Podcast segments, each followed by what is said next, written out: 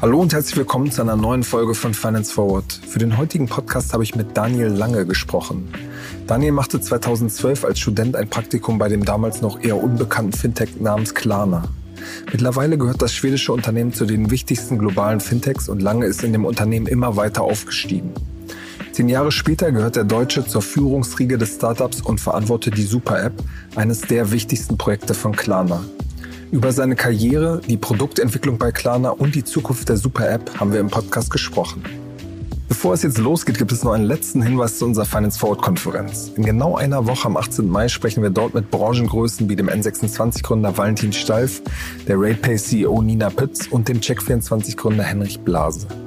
Mit Lena Hackelö ist auch eine Gründerin aus der Klarna-Mafia auf der Bühne, die damals das Deutschlandgeschäft mit aufbaute. Wir würden uns sehr freuen, viele von euch in Hamburg zu sehen. Alle Infos findet ihr wie immer auf unserer Homepage. Und jetzt viel Spaß mit dem Podcast. Hallo Daniel, herzlich willkommen bei Finance Forward. Hallo. Daniel, was mich als erstes mal interessieren würde, mit was für einer Erwartungshaltung hast du eigentlich ähm, ein Sommerpraktikum bei einer Firma namens Klarna im Jahr 2012 angefangen? ja, das war eine ganz witzige Story. Ich habe damals in Luleå studiert, was ganz oben, ganz nördlich in Schweden ist nochmal gute 1000 Kilometer nördlich von Stockholm tatsächlich. Und da gab es eine Karrieremesse, ähm, wo ähm, quasi verschiedene Firmen ähm, sich dargestellt haben und unter anderem halt Praktik Praktiken angeboten haben. Ähm, ich habe da dann irgendwie zehn verschiedene Firmen getroffen, alles von ähm, Industrieunternehmen in Schweden wie, keine Ahnung, ähm, Scania oder SBAB oben in Lübeck auch. Aber ähm, ähm, halt auch ähm, Tech-Unternehmen, was halt wesentlich näher an dem dran war, wo ich vorher auch dran gearbeitet hatte. Und Klarna stand halt wirklich draus. Einfach von der, von der Art und Weise, wie man sich selber präsentiert hat, wie man, äh, wie man quasi gearbeitet hat und wie man quasi ähm, unter quasi, ja, im Endeffekt das Bankwesen, Finanzwesen und Tech wirklich kombiniert hat. Und das war halt einfach sehr spannend. Ähm, und das hat Aber wie, wie hat sich das, wie hat sie, wie kann man sich diesen Stand damals vorstellen? Wie war das anders zu dem, was, was sonst da drum zu sehen war? Hm. Also ähm, damals muss man ja auch nochmal zurückgreifen, war Klarna auch noch eine andere Firma. Also ähm, das war jetzt 2012, also fast zehn Jahre, äh, gute zehn Jahre her. Und ähm, da ähm, hatte Klarna, ich glaube, noch nicht mal in Deutschland ähm, sich vertreten. Ähm, wir waren, äh, wir hatten schon eine große Stellung in, in, in Schweden aufgebaut, wo wir im Endeffekt de facto äh, Bezahldienst waren für, für, für, für rechnungsbasiertes Bezahlen. Ähm, aber selbst den Klarna Checkout gab es noch nicht. Wir hatten nicht die gleiche Marktstellung in anderen Märkten. Wir waren immer noch sehr positioniert auf, den, auf die nordischen Märkte. Ähm, und es ging halt vor allen Dingen im Endeffekt um dieses, um, um, um genau diese Bezahlungsverwicklung zwischen Händler und Konsumenten und quasi das Risiko für beide, äh, für beide Teile abzudecken. Und Seitdem hat sich die Firma schon extrem verändert. Zum einen hat sich unser Angebot äh, wesentlich weiter ausgefächert und auch der Fokus hat sich äh, sehr viel mehr verschoben von nicht nur Händler fokussiert, sondern auch sehr stark Konsumenten fokussiert. Ähm, das ist so eine der Entwicklungen, die sich quasi unter, unter den letzten mhm. zehn Jahren auch ähm, deutlich mitverfolgen lassen hat. Die Werbung. Wir machen eine kurze Unterbrechung für unseren Werbepartner Kapital. Seit vielen Jahren zeigt das Wirtschaftsmagazin Kapital Entwicklungen aus der Wirtschafts- und Finanzwelt, begleitet den Wandel von Unternehmen, erkennt neue Trends und erklärt die großen Umbrüche der Weltwirtschaft. Neben Analysen und Tests gibt es unter anderem auch eine umfangreiche Auswahl an Ratgeberthemen. Sichert euch jetzt euer Plus an Wirtschaft und Finanzen. Mit dem Code OMR24 könnt ihr Kapital Plus drei Monate lang für 99 Cent testen. Einfach auf www.kapital.de slash OMR einlösen und alle umfangreichen Ratgeber zu Geldanlage, Vorsorge, Versicherung und Immobilien lesen. Außerdem erhaltet ihr Zugriff auf alle Kolumnen und Analysen der Kapitalexperten. Wir wünschen viel Spaß. Werbung Ende. Was hat trotzdem da damals auf dieser, dieser Messe den, den, den Ausschlag gegeben? Weil ich, in Schweden gibt es ja schon seither eigentlich eine relativ äh, große auch Tech-Szene, Gaming-Firmen, wo du vielleicht als Mensch mit technischem Hintergrund auch hättest anfangen können. Hm. Ich glaube, ähm, das ist immer so ein bisschen schwierig, natürlich im, im zehn Jahre später nochmal genau nachzuvollziehen. Aber Ich glaube tatsächlich, dass es einfach die persönliche Art und Weise war, mit der ich auch die Personen getroffen habe, die Klarna da vertreten haben an dieser Messe. Es war einfach ein sehr angenehmes Gespräch. Es fühlte sich gleich natürlich an. Ich wurde dann eingeladen, quasi ähm, ähm, ähm, andere Personen von Klarna in Stockholm zu treffen durfte das dann gleich ein paar Wochen später auch tun und fand auch das Gespräch sehr angenehm. Also es war einfach tatsächlich die persönliche Art und Weise, die mich im Endeffekt dann überzeugt hat. An was für eine Firma hast du da dann vorgefunden, als du dann 2012 da nach, nach Stockholm gekommen bist? Ähm, eine Firma, die auch damals schon nichts für unmöglich gehalten hat. Es war im Endeffekt immer darauf fokussiert, wie können wir quasi noch mehr Wert schaffen ähm, für den Händler, für, den für, die Konsumenten, wie können wir quasi die Firma ähm, weiter wachsen und ähm, eine, eine, eine, eine wirkliche, ähm, wie sagt man jetzt im Deutschen, ähm, ja, forced to reckon with. Ähm, also wirklich im Endeffekt eine, eine, eine, eine Firma zu sein, die wirklich einen Unterschied für ähm, unsere Kunden ähm, herausarbeiten kann. Sowohl auf der Konsumenten- als auch auf der Händlerseite. Okay, und so von dem, von dem ganzen Drumherum, von dem Gefühl, Schnell. war das dann noch so eine, war das noch so eine richtige Studentenbude, wie sie ganz am Anfang mal angefangen haben? Oder in was, was hast du da vorgefunden, als du da als Student angekommen bist? Ja, ganz so auch nicht. Also ich, wir waren damals auch schon 700 ähm, Mitarbeiter bei Klarna. Also die ganz kleine Bude war es dann damals auch noch nicht mehr. Ähm, aber trotz alledem, ich glaube, dass wenn man quasi den Status auch von damals noch in einem Wort zusammenfassen möchte, wäre schnell.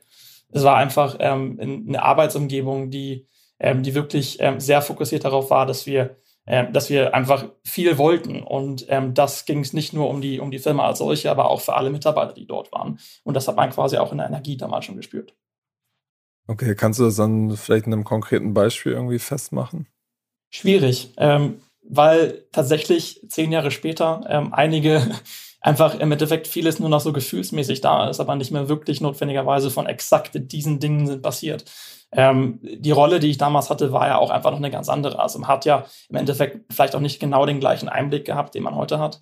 Aber ähm, auch damals schon ähm, konnte man halt immer man konnte wirklich spüren, dass wenn man etwas erreichen möchte oder wenn man sich selber anstrengt, wenn man selber wirklich ähm, sich einbringen möchte, gibt es im Endeffekt keinen Stopp. Keiner wird sagen, nein, das darfst du nicht oder nein, ähm, das ist aber gar nicht deine Aufgabe oder ähm, das sind genau die Abgrenzungen, ähm, mit, mit denen man jetzt arbeiten soll, sondern man hat quasi immer die Möglichkeiten ähm, gehabt, auch damals schon ähm, quasi sich einzubringen und zu zeigen, dass man, dass man, ähm, dass man im Endeffekt die Firma und äh, die Firma einfach gut beeinflussen kann. Und das fand ich halt damals schon toll, dass sogar ich quasi als Praktikant damals halt auch in dem Fall, ich war damals in der Marketingabteilung hatte mit ähm, ähm, Kundenakquise gearbeitet, also Online-Kundenakquise ähm, durch ähm, vor allen Dingen äh, ja Marketing im Endeffekt in, bei, bei, Google durch AdWords und ähm, das Onboarding ausgebaut, das wir auf der Website hatten, was dann quasi es ermöglicht hat für kleine und mittelgroße Firmen, sich quasi direkt online auf unserer Website ähm, anzumelden für unsere, unsere Dienste. Und ähm, auch damals schon konnte ich quasi im Endeffekt Ideen, die ich hatte, direkt an den CMO damals dann quasi auch ähm, zumindest vortragen und ähm, das wurde dann auch beeinflusst oder zumindest berücksichtigt, trotz dass ich dann quasi irgendwie seit zwei Monaten bei Klarna war und Praktikant in der Marketingabteilung war. Also es war einfach den, ähm, das war halt quasi damals schon, dass man, wenn man wirklich etwas machen wollte, konnte man das tun. Ähm, und ähm, es, es gab einfach quasi nicht diese ganz strikten Abgrenzungen, wo man quasi dann, weiß ich nicht, nur mit seinem Chef oder seiner Chefin sprechen durfte und das durfte dann quasi Layer für Layer nach oben gebracht werden, sondern es, es, man wurde quasi auch dann direkt mit einem, einem ja, quasi eingeschlossen in die, in die Gespräche. Mhm. Du hast jetzt in den vergangenen zehn Jahren dann äh, Karriere bei, bei ähm, Klarna gemacht, hattest da, glaube ich, so rund auch sechs, sieben, acht Stationen unterschiedliche. Mhm. Ähm, bist fortwährend aufgestiegen, bist jetzt äh, mittlerweile in einem Level unter dem, dem C-Level. Was waren jetzt so retrospektiv die, die wichtigsten Stationen, wo du mhm. sagst, dass, ähm, das hat, hat meine Laufbahn jetzt besonders geprägt? Mhm. Es gab tatsächlich so drei richtig wichtige Punkte, glaube ich, durch die zehn Jahre, wenn man so auf meine persönliche Karriere zurückblickt. Ähm, der erste Punkt war, ich hatte ja schon erzählt, dass ich damals ähm, quasi die Kundenakquise mit, ähm, mit, mit, ein, mit eingebunden war, quasi um ja, im Endeffekt das Online-Marketing ähm, zu betreiben. Und dann irgendwann ähm, kam es dann rüber, dass ich die Website mit betreut habe. Und die Website damals ähm, hatte ein winziges Formular. Das Formular erlaubte es unseren Kunden und Kundinnen im Endeffekt eine Rechnungsnummer anzugeben und ähm, zu sehen, ob diese Rechnung bezahlt ist oder nicht. Das war die Funktion, die es damals gab. Ähm, wir waren dann in, in einem Punkt, wo wir halt festgestellt haben, dass ähm, das einfach für viele, für unsere Kunden und Kundinnen nicht genug ist. Man hat einfach gesehen, dass ähm, äh, einige Rechnungen verpasst worden sind, ähm, dass unter Umständen ähm, erst ähm, die, die Erinnerung dann vielleicht aufgefallen ist ähm, für, für, für diese Kunden und Kundinnen. Und wir wollten dann im Endeffekt einfach eine, ein Erlebnis schaffen, wo Kunden und, dann einfach sich einloggen konnten und quasi online direkt sehen könnten, welche Rechnungen oder Käufe man dann eigentlich bei Cloud noch ausstehend hat. Und ähm, Damals war quasi die Firma ganz anders strukturiert als heute. Ähm, es war im Endeffekt ähm, eine Produktabteilung, eine, eine, Entwicklungsabteilung und es gab quasi, ich glaube, einen Jahresplan, der irgendwie ähm, gesetzt wurde und dann, nachdem der Plan irgendwie in, in, Blut unterschrieben worden ist, sollte halt auch nicht mehr geändert werden. Und ähm, diese Idee quasi, ähm, die Website auszubauen mit einem Kundenportal, wo man quasi wirklich einen Überblick über die Einkäufe bekommen konnte, war halt, ähm, ja, kam halt heraus, nachdem dieser Plan gesetzt worden ist. Ähm, damit ähm, gab es im Endeffekt keine Ressourcen im, im, im Engineering, im Produktteil ähm, von Klarna damals. Ähm, und ähm, ähm, man fragt dann im Endeffekt äh, mich und das Website-Team, ob wir es dann nicht ausbauen könnten. Wir hatten ja diese Funktion schon, wo man quasi diese Rechnungen sich anschauen konnte, könnten wir das nicht ausbauen, dass man einfach alle Rechnungen sehen kann. Und das war quasi der erste wichtige Augenblick in meiner Karriere, weil wir haben natürlich Ja gesagt und wir haben es auch geschafft, ähm, das auszubauen. Ähm, war eine ziemliche Herausforderung, aber klappt am Ende. Und nachdem das Produkt halt da war, war es halt ziemlich klar, dass es ein dass es, dass es halt gut war. Unsere Kunden und Kundinnen mochten das Produkt, haben es viel genutzt und es hat denen einfach viele Probleme gelöst. Ähm, und in dem Augenblick wurde dann auch gesagt, okay, das ist ja eigentlich schon ein richtiges Produkt, sollte ja dann quasi auch vom Produkt und Engineering quasi betreut werden und das Ganze sollte ja quasi dann aus dem Marketing-Team ähm, raus in das Produkt- und Engineering-Team kommen. Das war am Ende wahrscheinlich auch der, der Grundstein der Strategieänderung. Also, dass man ja. quasi überlegt hat, man ist jetzt nicht nur noch ähm, ein pa Zahlungsdienstleister, sondern man wird, richtet sich auch an Endkunden und das läuft ja genau über diese Logik. Ganz genau, ganz genau. Weil ich meine, ich werde gleich mal darauf zurückkommen, was quasi der Step damals bedeutet hat für die App, die wir heute haben, weil das ist ja im Endeffekt die Evolution gewesen davon. Aber äh, auf der persönlichen Seite war es quasi in dem Augenblick erstmal, ähm, ja, quasi, dass das Ganze im Produkt Engineering übergeführt werden sollte. Und ähm, äh, wir im, im Anschluss ähm, gab es dann quasi eine Situation, wo aus persönlichen Gründen ähm, von einem anderen Kollegen ähm, eine, eine, andere Öffnung es im Endeffekt gab, wo ähm, ich dann gefragt wurde, ob ich nicht stattdessen ähm, lieber das Klarna Checkout-Produkt im deutschen Markt betreuen würde wollen. Und das war natürlich nochmal eine ganz andere Herausforderung für mich. Das war damals das Flagship-Produkt von Klarna auch. Und ähm, natürlich für mich dann auch eine ziemliche Herausforderung, ähm, die sehr spannend war, dass man quasi so ein bisschen sich den Merchant-Teil oder den Händler-Teil von, ähm, von unserem Unternehmen weiter anschauen könnte und quasi da das Produkt mit beeinflussen konnte. Habe ich natürlich Ja gesagt, ähm, das ein paar Jahre dann auch ähm, ähm, betreut und ähm, fand es sehr spannend. Viele Händler getroffen in Deutschland auch, viel zwischen Stockholm und damals Köln gependelt und eine super Zeit gehabt während der Zeit. Das Ganze hat sich dann irgendwann gewandelt, wobei wir festgestellt haben, dass wir, ähm, der kleine Checker ist natürlich super, aber alle Händler wollten ihn nicht haben. Ähm, einige Händler wollten halt ähm, nur ähm, den Bezahlungsteil von uns haben. Und da hatten wir nur eine reine API-Integration, die uns viele Probleme geschaffen hat, dadurch, dass wir bei diesen API-Integrationen halt keinen Teil der Kunden, des Kundenerlebnisses quasi beeinflussen konnten, richtig auf der Händlerseite. Und da es ja dabei um regulierte Produkte gibt, geht, ist das halt ein Problem, wenn jetzt irgendwie sich irgendwas ändert und wir ähm, ähm, quasi die Beschreibung ändern müssen, dann müssen halt auf einmal Tausende von Händler ähm, manuell quasi in, in dem Checkout quasi die, die Texte ändern. Das war halt nicht gut. Ähm, und in dem Augenblick haben wir halt ähm, ähm, im Endeffekt den, den Punkt gehabt, wo wir gesagt haben, wir wollen ein neues Produkt entwickeln, das sich heute Klarna Payments nennt. Ähm, und äh, wo man im Endeffekt ähm, zwar nur unsere Zahlungsdaten integrieren kann, aber wir immer noch die, das, äh, das Erlebnis quasi für auf der Website für diese Zahlungsarten quasi beeinflussen können und direkt von unserer Seite steuern können. Das war mein letzter Punkt auf der, auf der, ähm, auf der, auf der Händlerseite sozusagen ähm, im, im, im Klarna-Business. Und ähm, da das halt ein großer Erfolg, Erfolg war für uns, war das quasi auch für mich so der Stepping Stone ähm, für ähm, im Endeffekt einen dritten ähm, wichtigen Punkt in, in der Karriere, ähm, wo ich halt gefragt worden bin, ob ich denn nicht ähm, die Consumer App ähm, Domain ähm, starten würde wollen, ähm, die in welcher wir quasi ähm, ja das Konsumentenangebot ähm, von Klarna richtig aufbauen wollten.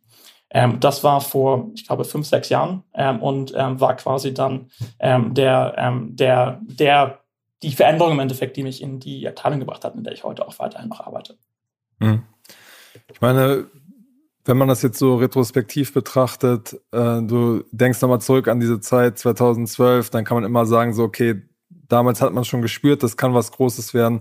Ja. Nichtsdestotrotz gibt es ja auch viele der bekannten Geschichten, dass es nicht immer gut lief, dass Klarna auch manchmal kurz irgendwie gestruggelt hat, Finanzierungsrunden ähm, zu schließen, was heute jetzt nicht mehr, wahrscheinlich nicht mehr denkbar ist, aber ähm, es lief ja äh, auch nicht immer ganz rund. Wie hast, wie hast du das sozusagen in diesen zehn Jahren jetzt ähm, äh, sozusagen wahrgenommen? Hm. Ja, das Spannende ist im Endeffekt, man bekommt ja immer mehr Einsicht in die Firma im Endeffekt, desto, ähm, ja, welche Rollen man jetzt quasi hat. Und ähm, während der ersten Jahre muss ich sagen, dass die Finanzierungsrunden nicht etwas waren, von dem ich irgendwie beeinflusst worden bin oder auch nur irgendwas von gewusst haben hab für den Deal. Also bevor es quasi fertig, fertiggestellt war. Von daher weiß ich tatsächlich nicht genau, wie schwierig genau die Zeiten waren, weil ich in dem Augenblick einfach noch nicht so wirklich den Einblick darin gehabt habe. Die Jahre, wo quasi ich jetzt ähm, die Consumer App und die ähm, und den Teil von Klarna quasi betreut habe, ähm, in, in den Jahren haben wir halt diese Probleme nicht gehabt, ähm, glücklicherweise. Ähm, von daher habe ich im Endeffekt nur die glücklichen Jahre ähm, mitbekommen, ähm, wenn es um, um, um die Fragen geht.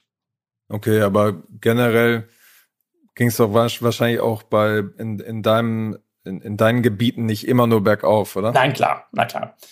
Es geht im Endeffekt immer darum, ich meine, die, die Produkte wurden natürlich in unterschiedlichen Märkten unterschiedlich angenommen. Und ich glaube, das waren halt auch so die, die Gründe, warum wir zum Beispiel das Klarna Payments im System ausgebaut haben, waren da zum einen, dass wir die Kontrolle quasi über, über die Beschreibung und quasi die Präsentation von unseren Zahlarten ähm, weiter ausbauen wollten.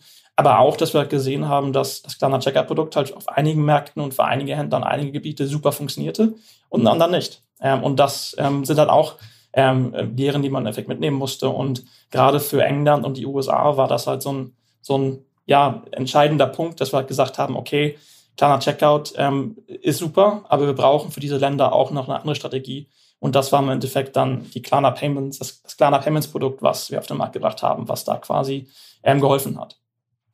Wie geht ihr dann generell an das Thema Produktentwicklung ähm, ran, gerade auch vor dem Hintergrund, dass es so viele verschiedene Märkte gibt? Hm. Ähm, ganz unterschiedlich. Zum einen, ähm, die Firma hat sich natürlich auch da gewandelt. Wir haben ähm, vor, ähm, vor, vor zehn Jahren, weiß ich, dass jedes Produkt natürlich für jeden Markt, also nicht von Scratch, aber fast von Scratch entwickelt worden ist. Ich glaube, so, so, so, eine Market Expansion ähm, für Klarna Checkout nach Deutschland hat mit Sicherheit irgendwie eineinhalb Jahre an Entwicklungszeit gedauert. Ähm, und das hat sich halt gewandelt. Mittlerweile werden die meisten Produkte aufgebaut in einer Art und Weise, wo sie erstmal global skalierbar sind und dann im Endeffekt in den wesentlichen Punkten konfiguriert werden können.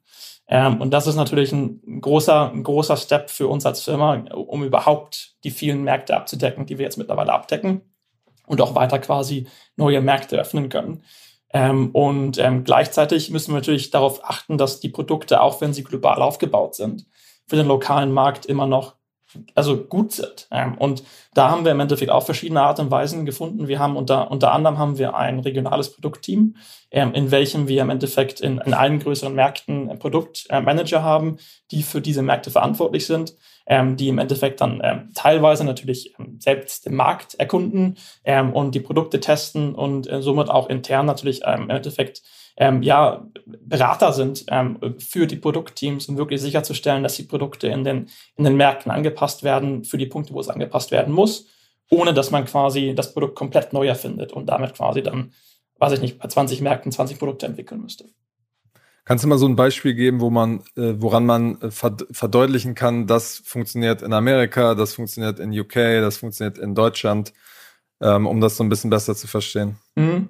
Ähm, ich glaube, wenn es um die, um, die, um die Anpassung geht, zum Beispiel haben wir ähm, zum Beispiel die Autorisierungsteile, ähm, ähm, ähm wie man sich zum Beispiel bei Klarna anmeldet oder wie man sich in der App anmeldet. Das ist so ein, ein so ein Ding, was, was ein ganz besonderes Thema ist. In, in, in, in Schweden zum Beispiel haben wir ein Produkt, das nennt sich äh, Mobile Bank ID. Das ist im Endeffekt ein, ein Authentication, ähm, eine Authentication-Lösung, die von den schwedischen Banken angeboten wird und somit ähm, eine komplett sichere Anmeldung oder Autorisierung ähm, als Kunde quasi ermöglicht für jegliche Apps ähm, und, ähm, und, und, und Applikationen in, in Schweden. Ob jetzt, das müssen auch keine Banking-Applikationen sein. Also selbst wenn man hier quasi seine Handyrechnung irgendwie anschauen möchte, loggt man sich da normalerweise mit der Lösung im Endeffekt ein. In den USA ähm, ist es mehr ähnlich wie in Deutschland. Wir haben im Endeffekt eine E-Mail- und SMS-basierte ähm, Lösung, wo man sich quasi damit anmeldet, ähm, bei Klarna und bei der App. Und dann gibt es natürlich verschiedene Lösungen, um, ähm, um quasi, wie sagt man, quasi einen Step-up zu haben, äh, in, in welchem man quasi sich weiterhin identifizieren kann. Also zum einen sagt man, diese E-Mail-Adresse gehört mir, diese Telefonnummer gehört mir. Aber im nächsten Step kann man dann zum Beispiel auch gefragt werden, ähm, ob man ähm, ähm ob man sich per Bankkonto zum Beispiel verifizieren kann oder in, in den USA gibt es ähm, solche Challenging oder Challenger Questions nennt sich das. Da können dann auch Fragen gestellt werden, ähm, welche Adresse man dann gehabt hat in, in, der letzten Wohnung, in der man gewohnt hat. Und damit quasi weiter abgleichen, ob man wirklich die Person ist, ähm, die man ähm, sich ausgibt zu sein. Das ist ja, was du jetzt beschreibst, ist ja auch ein bisschen von der Regulatorik getrieben. Ja. Fällt dir noch ein Beispiel ein, was die, die tatsächliche Nutzung angeht? Weil zum Beispiel bei eurer App die jetzt sich sicherlich auch ein bisschen an, ähm, an den Super-Apps ja. aus, aus Asien zum Beispiel orientiert, gibt es ja die großen Fragezeichen. Wird das in Deutschland überhaupt so verwendet? Wie wird das in Europa verwendet? Wie wird das hm. in den USA verwendet? Nee, auf jeden Fall. Ich meine, da kann man natürlich auch erstmal schauen, wenn man sich die Klarna-App zum Beispiel heute anschaut.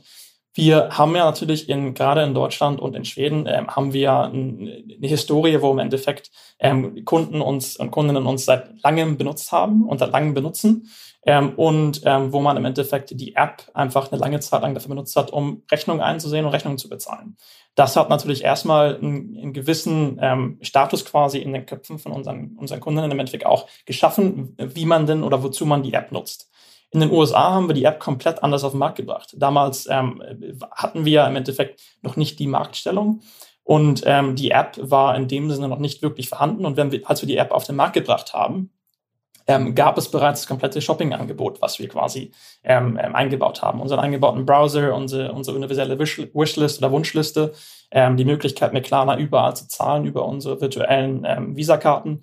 Und ähm, im Endeffekt alle diese integrierten Funktionen, die das Shopping-Angebot darstellen, waren quasi in den USA, wenn nicht von Tag eins, dann in, zumindest in Jahr eins vorhanden und äh, haben damit eine komplett andere ähm, Marktplatzierung geschaffen. Und unsere Kundinnen in den USA nutzen die App tatsächlich ähm, vor allen Dingen als Startpunkt, um einen Einkauf zu tätigen. Ähm, das wollen wir natürlich auch in den, in, den, in, den, in den Märkten wie Deutschland und Schweden schaffen. Wir sehen auch einen Trend, dass wir das schaffen, aber es ist halt ein längerer Weg, einfach weil wir ähm, dass das Kundenbild von dem, was die App im Endeffekt ist, ähm, ändern müssen. Kannst du denn schon so ein bisschen sagen, ihr seid im November jetzt wirklich mit dieser Shopping Super App Strategie gestartet, habt nochmal angekündigt, ihr wollt das umfassend ausbauen. Kannst du so ein bisschen Gefühl dafür geben, wie das bislang angelaufen ist seitdem? Ähm, wir haben die App wurde, die App-Veränderung wurde sehr gut angenommen. Wir können, äh, ich kann zwar jetzt keine genauen Zahlen sagen, aber wir können ähm, zumindest ähm, Double-Digit-Prozent-Zahlen ähm, von Kunden sehen, die quasi auch ähm, die App für Einkäufe mittlerweile angefangen haben zu nutzen. Und das ist natürlich schon, schon ein großer Umstieg, den wir, den wir, den wir sehr gerne sehen und natürlich auch weiter verfolgen wollen. Okay. Ähm, Wie kann man denn auf den Gesamt, auf das Gesamtvolumen schon ungefähr sagen, was das für ein, für ein Ausmaß hat in Amerika oder insgesamt? Ähm, das kann ich leider ähm, hier nicht genau ähm, als Prozentzahl sagen. Okay, aber gibt es so eine, so eine ähm, Kenngröße, wo ihr sagt, da wollen wir eigentlich mal hin? Eines Tages soll irgendwie ein Drittel oder zwei Drittel daherkommen? Es gibt keine genaue, ähm, keine genaue Kennzahl, aber die, die, die Vision, die wir haben, äh, unter anderem ist ja für die App quasi auch ähm, als im Endeffekt die App da zu sein, die das Einkaufserlebnis für unsere Kundinnen einfach am besten darstellt. Das heißt, wir wollen ähm, global und allen unseren Märkten halt ähm, gerne sehen, dass unsere Kundinnen die App halt für mehr nutzen als nur die Rechnung zu bezahlen, sondern im Endeffekt für uns ähm, damit auch eine Schnittstelle zu schaffen, wo Kundinnen unsere Händler ähm, ähm, äh, quasi ähm, erreichen können, wie wir quasi Händler und Kundinnen dort zusammenbringen können, wie wir weitere Schnittstellen schaffen können und wo Kundinnen im Endeffekt die App als den Startpunkt ähm, auch für, ähm, für das Einkaufserlebnis ähm, nutzen und nicht nur für den Endpunkt, wo man im Endeffekt dann den Einkauf schon bereits getätigt hat. Es gibt ja in, in der App jetzt schon ähm, ja, einige Features und einige sind noch geplant, wie Paketverfolgung, diese mhm. Wunschliste, die du schon gesagt hast. Ja. Später soll noch mal eine, ein Bonuskartensystem hinzukommen. Weil auch von den Erfahrungen aus den USA, was sind da so die, die Features, die, die viel genutzt werden? Mhm. Äh, das Witzige ist, wir haben ähm, damals, ähm, als wir die ähm, Consumer App Domain, um ein bisschen so den Rückgreif zu machen im Endeffekt, ähm, damals haben wir im Endeffekt verschiedene, ähm, wir haben uns überlegt, wie können wir im Endeffekt das Einkaufserlebnis von unseren Kunden beeinflussen, sodass wir unseren Kunden helfen können, Zeit und Geld zu sparen. Ähm, wir haben damals im Endeffekt verschiedene Initiativen ähm, bedacht, die, die wir dachten quasi, die das positiv beeinflussen können und alles irgendwie im kleinen Rahmen getestet. In einem Markt mit einem sehr abgegrenzten Bereich, dass man das zumindest relativ schnell auf den Markt bringen konnte. Und wir haben damals quasi schon sehen können, dass einfach tatsächlich fast alle, zumindest von diesen größeren Ideen, irgendwie funktionieren. Man musste natürlich mal irgendwas ändern oder halt feststellen, okay, so wie wir es jetzt aufgebaut haben, funktioniert es nicht oder so wie es jetzt präsentiert wird, funktioniert es nicht. Aber im Großen und Ganzen funktionierten diese Funktionen tatsächlich alle irgendwie und haben irgendwie ihren, ihre Daseinsberechtigung gehabt. Ähm, wir sehen, dass ähm, natürlich ähm, gerade in den USA ähm, die Möglichkeit, mit Klarna überall einkaufen zu können, eines, eines der riesengroßen Features ist, dass einfach die Nutzung von der App auch treibt. Aber wir sehen auch eine große Anwendung von, ähm, von ähm, unserer, unserer Wunschliste und wir sehen auch, dass die, die Kunden, die die App am allermeisten nutzen, im Endeffekt auch also, oder sagen wir so, die Kundinnen, die in der App am meisten einkaufen, nutzen auch die meisten Funktionen. Das heißt, man, man erforscht wirklich so ein bisschen das Ökosystem, was es denn so gibt. Man ähm, verknüpft irgendwann die E-Mail-Adresse, sodass man nicht nur die kleine Einkäufe in der App sehen kann, sondern im Endeffekt alle Einkäufe, die man quasi online tätigt. Dass man nicht nur die kleine Einkäufe irgendwie mitverfolgen kann bei der Lieferung, sondern dass man alle seine Einkäufe mitverfolgen kann. Äh, man, ähm, start, man fängt an, die Wunschliste zu nutzen, um quasi ähm, ja im Endeffekt Einkäufe für die Zukunft zu planen oder eine Geburtstagswunschliste zusammenzustellen. Man sieht wirklich, wie quasi Kunden im Endeffekt ähm, ja mehr und mehr entdecken, was Klarna denn ähm, anbieten kann. Wie groß ist da die Schnittmenge an, an ähm, Menschen, die auch ähm, euer Bankkonto und die Finanzprodukte dahinter benutzen? Mhm. Sind das eher zwei bisschen voneinander getrennte Zielgruppen. Die einen, die das Konto, die App fürs Konto benutzen, um Festgeld anzulegen.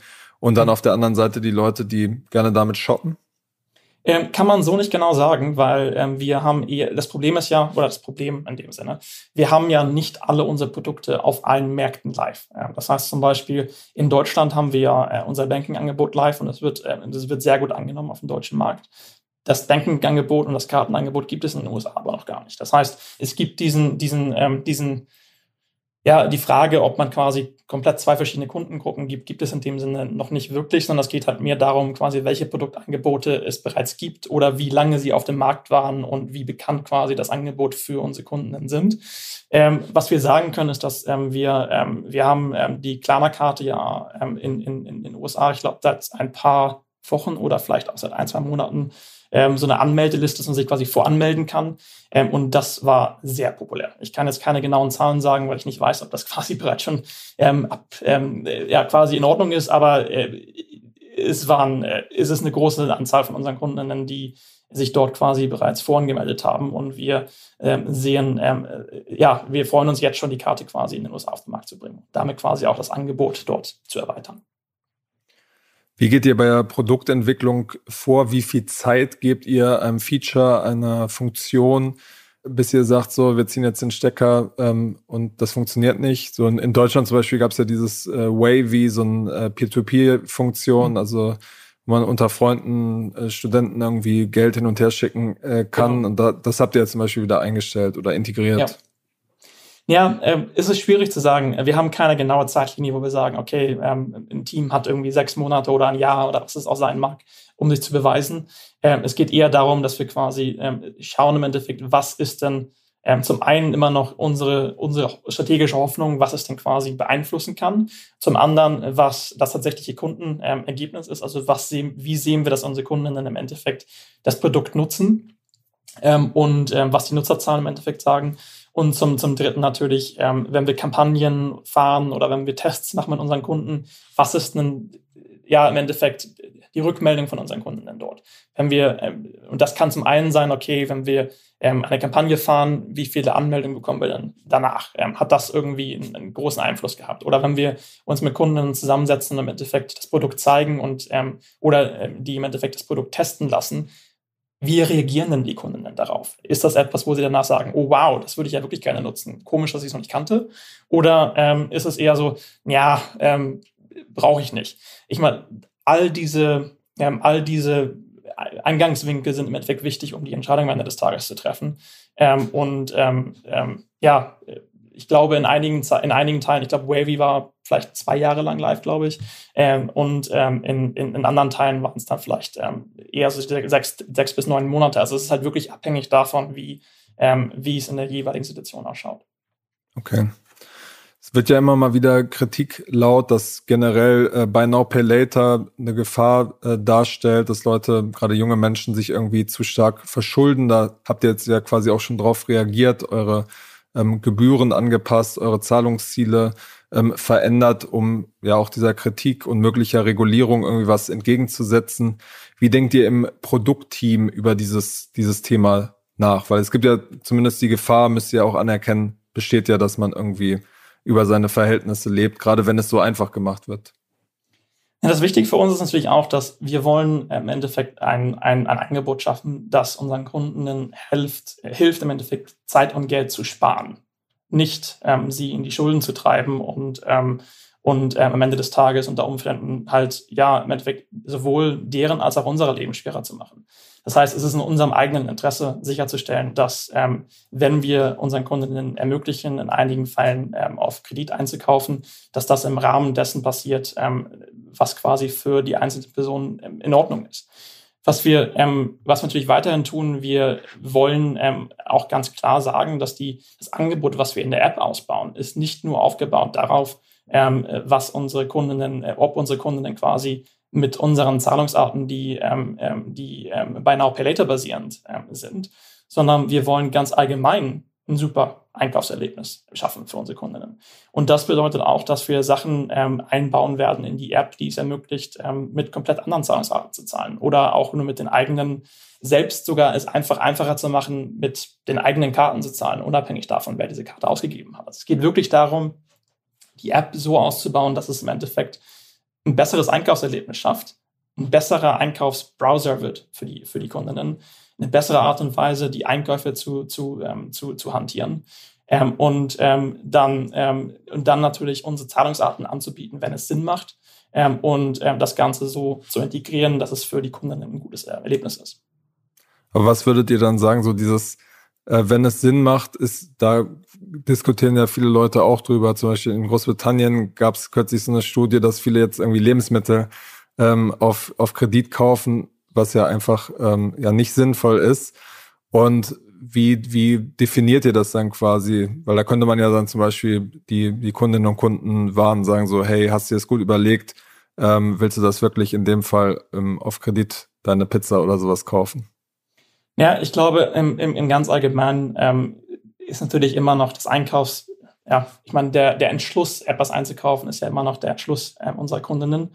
Ähm, aber ähm, wenn wir, wenn wir quasi darauf hinausschauen, was es denn Sinn macht, ist natürlich die, die Pizza, die man Abend essen möchte, äh, macht da natürlich wenig Sinn. Und äh, wir hoffen das quasi, und wir sehen auch in unseren Statistiken von dem Teil, dass unsere Kundinnen das Produkt für, für andere Einkäufe nutzen und nicht für ähm, das Abendessen am gleichen Tag. Also ähm, wir haben jetzt keinen spezifischen Plan, wo wir, ähm, wo wir die Einkäufe gut genug quasi analysieren könnten im, im, im Augenblick, wo es passiert, um sagen zu können, ja, die Pizza ist jetzt aber nicht gut.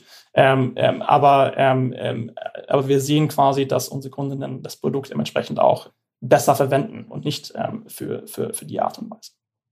Okay, das heißt aber, ihr arbeitet da nicht an weiteren ähm, Analyse-Tools, Vorwarnsystemen, um die Leute quasi vor so einer Schuldenfalle irgendwie zu schützen? Ja, das schon. Ähm, wir haben unter, unter, unter anderem haben wir, ähm, wir haben ähm, unser, ja, wie nennt sich das genau im Deutschen? Ähm, ich arbeite viel im Englischen und im Schwedischen. Machst du uns im Englischen einfach. genau, im Endeffekt, wir haben halt ähm, unseren Budget-Tracker und, ähm, und Spending Limit, wo man im Endeffekt zum einen die Ausgaben, die man hat, quasi gut analysieren kann und ähm, zum anderen aber auch ähm, Einkäufe vernünftig planen kann. Das heißt, man kann im Endeffekt ähm, die Einkäufe im Endeffekt ähm, besser voraussehen, quasi wie es dann die eigentliche und eigene finanzielle Situation beeinflusst ähm, und ähm, wie quasi ein Einkauf auf, auf Raten zum Beispiel ähm, die Monatsausgaben beeinflussen würde. Das sind Funktionen, die wir ganz aktiv daran arbeiten und ähm, damit auch ähm, hoffen, dass wir quasi bessere Transparenz und bessere im Endeffekt Beschlusstools ähm, äh, oder Entschlusstools für unsere Kunden entwickeln können. Wird das auch genutzt? Ja, klar. Auf jeden Fall.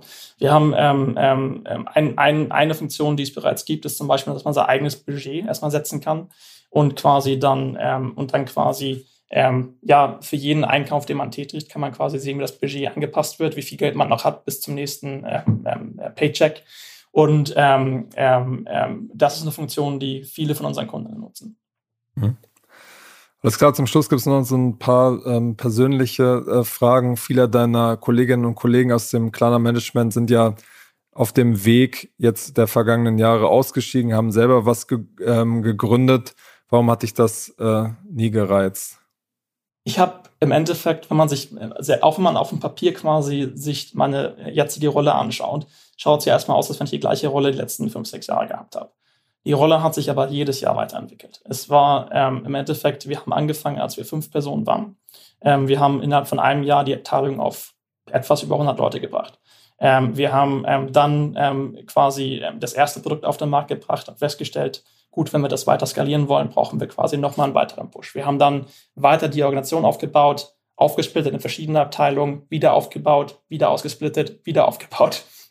Und mittlerweile sind wir in der Abteilung über, ähm, über 500 Personen. Ähm, die, die, nur für die App-Entwicklung zuständig sind. Oder? Die nur für die App-Entwicklung zuständig sind und die, ähm, die quasi bei mir in der Abteilung auch ähm, arbeiten. Und ähm, ähm, es gibt dann noch weitere Teams außerhalb meiner Abteilung, die auch mit der App ähm, arbeiten und zum Beispiel unser Banking-Angebot ausbauen. und äh, warum ich das erzähle, ist im Endeffekt, die Rolle, die ich die letzten fünf, sechs Jahre gehabt habe, war nie die gleiche. Jedes Jahr war es etwas Neues, jedes Jahr gab es weitere Herausforderungen und jedes Jahr konnte ich mehr lernen. Und ähm, das waren im Endeffekt die, ähm, die Reizpunkte, die mich natürlich auch in der Rolle gehalten haben. Es wurde halt einfach nie langweilig. Ähm, es gab keinen Augenblick, wo ich gedacht habe, oh, äh, jetzt weiß ich aber auch nicht gar nicht, was ich machen soll oder das habe ich jetzt die letzten drei Jahre schon gemacht. Da habe ich keine Lust mehr drauf, sondern es war im Endeffekt wirklich immer neue Herausforderungen, die immer wieder spannend waren. Und den Einfluss, den man im Endeffekt haben kann in der in der Rolle, in, in, in, in, oder nicht nur in meiner Rolle, sondern im Endeffekt alle, alle Teams, die quasi mit der App arbeiten, haben einen so direkten Einfluss auf unser Kundenerlebnis und können damit direkt beeinflussen, wie viel unsere Kunden denn an tatsächlich Geld und Zeit sparen können. Das sind wirklich KPIs und Metrics, die wir quasi messen intern und die wir uns jeden Monat anschauen. Und den Einfluss, den man quasi da haben kann auf, ähm, auf das Einkaufserlebnis, ist halt so groß, ähm, dass auch das ähm, natürlich ein riesengroßer Reizpunkt ist. Okay. Stehst du denn in, in Kontakt zu dieser Klana-Mafia, also diesen Leuten, die irgendwie ähm, selber was gegründet haben und äh, ausgestiegen sind? Ja, jetzt nicht irgendwie auf ähm, in Regel, Regel, nicht in regelmäßiger Art und Weise, aber natürlich ähm, springt man. Äh, Stockholm ist eine kleine Stadt, wenn man so sagt. Ähm, es ist ziemlich schwierig, ähm, Leute, die man einmal gesehen, gesehen hat, nicht ein zweites Mal zu treffen. Ähm, und wenn es nur irgendwie in einem Café oder in der U-Bahn ist. Ähm, ähm, von, von, von daher ähm, trifft man sich natürlich, aber ist jetzt nicht irgendwie etwas, wo ich, ähm, wo ich ähm, irgendwie im täglichen Kontakt stehen würde. Nein. Okay. Es ist ja kein Geheimnis, dass äh, das Management auch an, an Klarna beteiligt ist. Ähm, wie viel gehört dir da zurzeit? Kann ich leider keinen Kommentar zu geben. okay, okay. Alles klar, zum, zum Schluss machen wir immer noch so ein ähm, paar Fragen, weil als Manager musst du ja auch immer ein bisschen in die Zukunft schauen, wie verändert sich ähm, die Welt. Deswegen ähm, stellen wir unseren Podcast-Gästen äh, am Ende immer so ein paar äh, Fragen, so ein paar Predictions, hm. zu denen sie dann äh, Stellung nehmen können. Genau, zum einen, ähm, welches Fintech-Produkt wird in den nächsten 18 Monaten entwickelt, ähm, das du dir schon immer gewünscht hast? Ich würde tatsächlich sagen, ein integriertes Einkaufserlebnis, das tatsächlich ähm, ähm, den Kunden dann im Endeffekt ähm, beim Einkaufen automatisch ähm, Einsichten gibt darüber, was dann, ähm, was man am besten einkaufen ähm, sollte und wo man es am besten einkaufen sollte und äh, warum das der richtige Einkaufsentschluss ist im Endeffekt. Ähm, das wäre jetzt ja aber was von Klarna, oder? Also ja. gibt es auch irgendwie was äh, aus, aus deinem Leben drumherum, wo du sagst so, das habe ich mir schon immer gewünscht zum besseren Trading oder zum besseren, keine Ahnung was. Vielleicht ein mehr international genutztes ähm, System, um im Endeffekt tatsächlich zwischen Ländern und zwischen Personen in verschiedenen Ländern ähm, Geld in Echtzeit überweisen zu können. Ich glaube, das ähm, wäre noch etwas, was ähm, hilfreich wäre für viele Menschen. Gerade wenn man reist oder wenn man, wenn man ähm, Freunde und Familie in verschiedenen Ländern hat, ähm, wäre das etwas, was schon äh, sehr hilfreich wäre. Äh, du meinst, Wise ist da noch nicht äh, ausreichend? Noch nicht wirklich, vor allen Dingen nicht, weil, ähm, weil das im Endeffekt bedeutet, dass ähm, ein System, was im Endeffekt funktionieren würde, über verschiedene, über verschiedene Anbieter hinaus, ähm, wäre im Endeffekt etwas, wo, äh, woran ich glauben würde und wo ich glaube, dass man unter Umständen dann in, in, in, in der Zeitfahrt ähm, auch im Endeffekt etwas herausfinden könnte. Also, dass man, ähm, wie soll man sagen, ähm, im Endeffekt tatsächlich ähm, während des Urlaubs zum Beispiel mit Freunden im Ausland im Endeffekt ähm, eine Möglichkeit hat, ähm, zu zahlen und zu überweisen und ähm, ähm, zwischen sich aufzuteilen, ohne dass quasi alle erst irgendwie eine riesengroße Anmeldung mit KYC durchführen müssen, wo man diesen Pass einscannen muss. Ähm, das wäre halt schon, schon erfreulich. Okay. Wo glaubst du, wird der, der äh, Bitcoin am Ende des Jahres stehen? Eher bei 100.000 oder eher bei null? So von der Tendenz her. von der Tendenz her würde ich ähm, davon ausgehen, dass er wieder nach oben gehen wird. Ähm, gerade äh, wenn man sich so ja, die momentane Lage anschaut, ähm, glaube ich, dass, ähm, dass äh, das tatsächlich durch ähm, unter, unter Umständen ja eine alternative Investierung sein kann, die, ähm, die mehr Sicherheit schaffen kann. und von daher gehe ich davon aus, dass sie dieses Jahr eher nach oben gehen wird als nach unten. Also Sebastian, äh, der kleine Gründer, ist ja kein großer Fan, richtig? Ähm, kein Thema, worüber ich tatsächlich mit ihm viel gesprochen habe. Aber nein, Sagt wir haben in ja, Interviews zumindest immer, dass er, äh, dass er das nicht gut findet. Hm. Nee, kann ich tatsächlich nicht viel zu sagen. Nicht, nicht, nichts, worüber ich mit ihm gesprochen habe bisher. Okay, aber du bist da durchaus, äh, guckst dir das äh, interessiert an, was da in der ganzen Krypto-Web3-Welt passiert.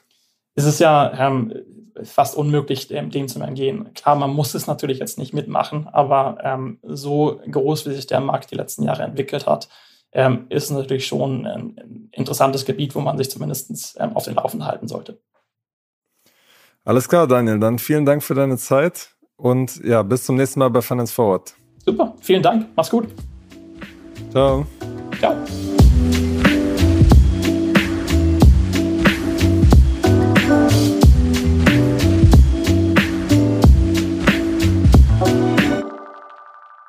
Dieser Podcast wird produziert von Podstars bei OMR.